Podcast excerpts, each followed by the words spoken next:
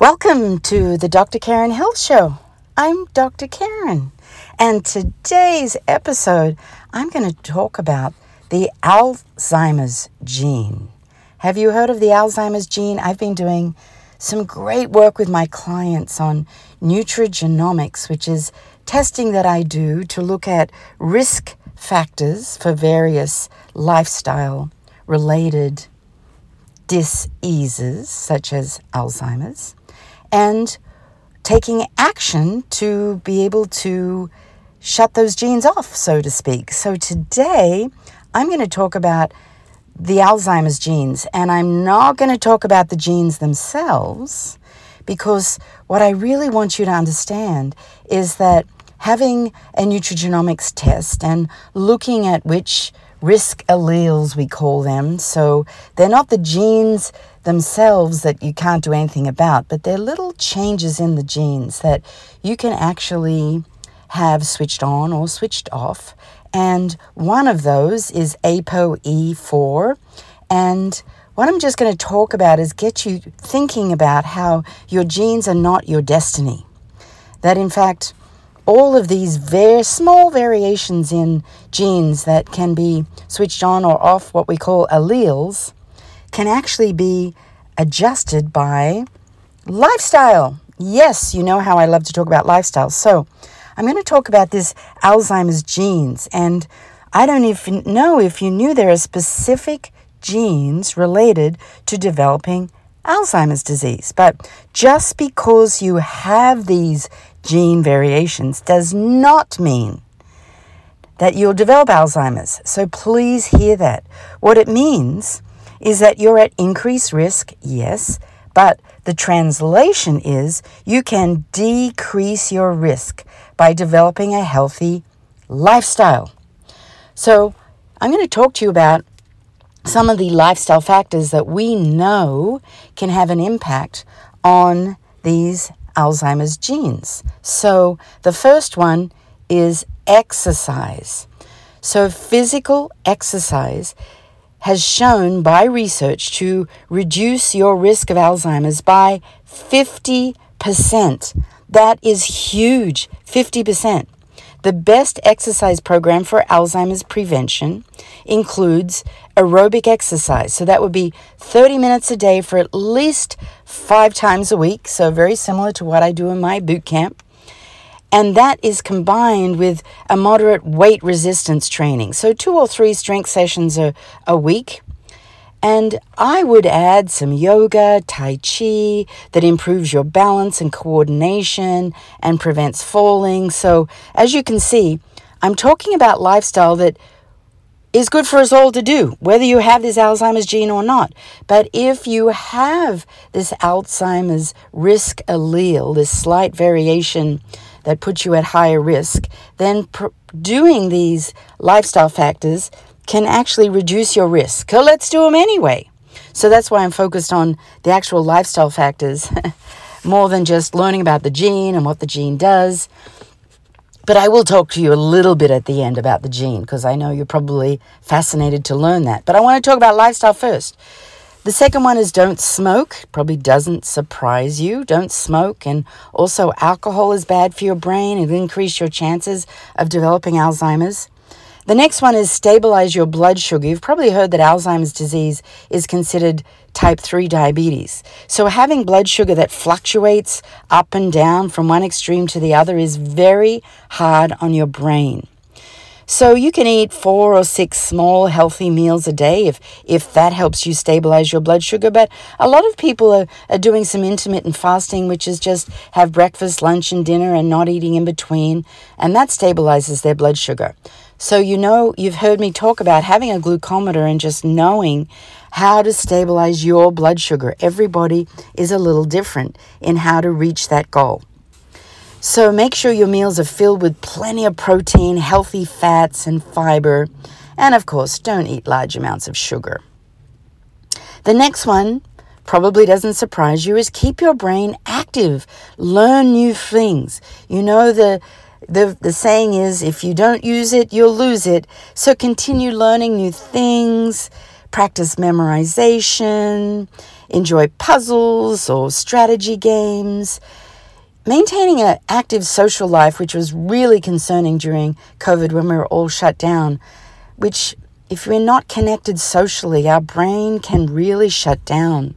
So, whatever age you are, maintain an active social life and and drive a new destination. I always think I'm not lost, I'm just exploring and keeping my brain alive when I'm trying to figure out directions in the traffic. the next one is sleep. So, sleep is amazingly beneficial for our brain. And sleep is a time when our body clears out toxins that build in uh, while we're awake, and that's toxins in our body and toxins in our brain. And also stress management because chronic stress can have a detrimental effect on our brain. So, part of Alzheimer's is these amyloid plaques, and the amyloid plaques are very seriously damaged uh, with stress and sleep deprivation. So, the next one is controlling high blood pressure. So make sure your blood pressure is nice and well controlled. The next one is omega 3 fatty acids. So, omega 3 fatty acids are important for our brain health, and they are found the highest in fish. Eating high quality fish, of course, but I also supplement with some fish oil, some high quality fish oil, and you can certainly reach out to me and find out a good high quality fish oil that I would recommend. And of course, we haven't talked about food yet, and food is medicine. So I always recommend a Mediterranean diet. So this diet is rich in fish and nuts, which is also high quality fats, olive oil. Uh, I also use avocado oil, especially when cooking, and uh, very fresh, healthy, organic produce. This has been the best diet to promote good brain health.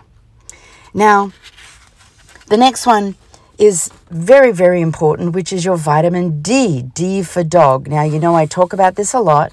I want you to know your vitamin D blood level, and you want it around the level 60. This has shown to be neuroprotective, so that's brain protective, and it preserves our cognitive function, which is our thinking function. So there are many benefits of vitamin D, but since we're talking about brain health, vitamin D is very important to brain health. Now, I would consider taking some curcumin, which is uh, a high quality turmeric.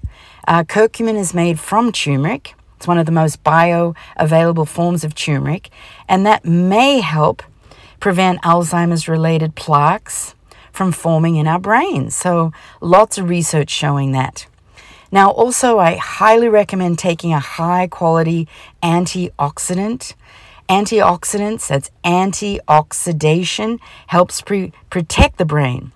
Now, foods that are high in antioxidants include fruits, especially the berries, blueberries, raspberries, organic strawberries, vegetables, and green tea. And these foods have been shown to prevent damage to the neurons in the brain, which is amazing, and thus would uh, help prevent Alzheimer's.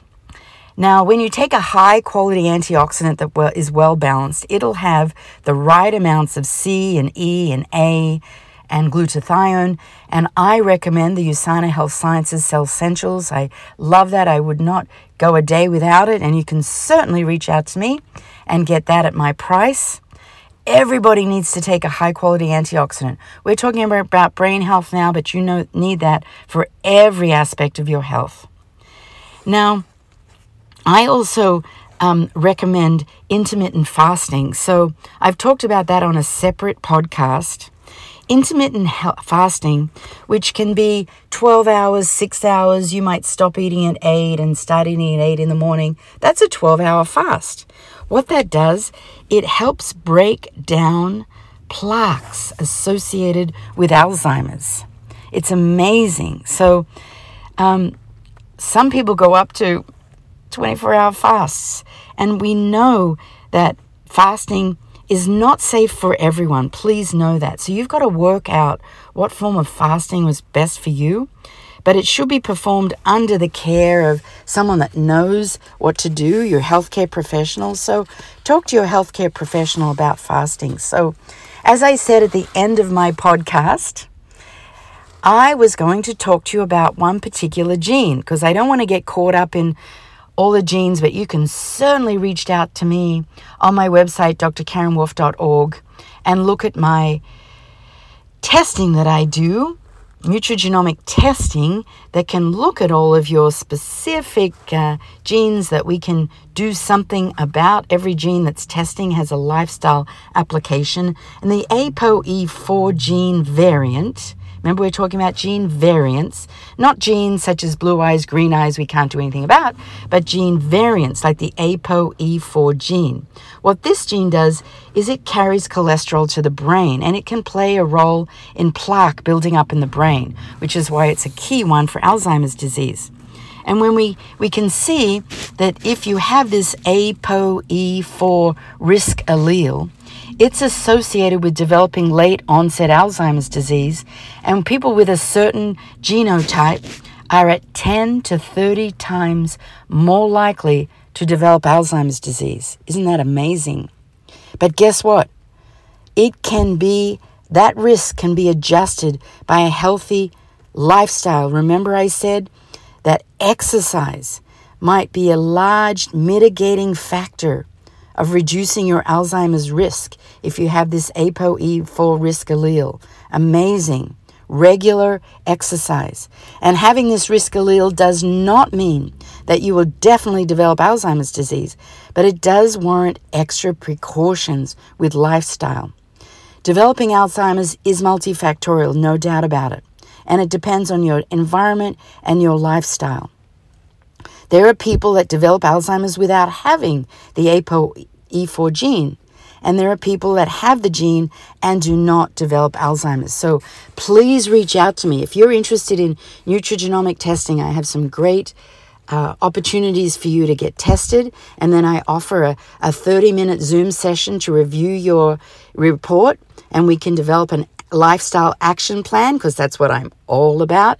And I would love you to reach out to me, even with any questions you have about this nutrigenomic testing. I hope you've enjoyed this deep dive into lifestyle factors that can support you to reduce your risk for Alzheimer's disease. There'll be more coming in my podcast. I love this topic. Go to my website, drkarenwolf.org. You'll see under programs, I have genetic testing, health and wellness genetic testing and I would love you to reach out with any questions. Email me at email at drkarenwolf.org and we can chat. So until next time, this is Dr. Karen with the Dr. Karen Health Show. Bye for now.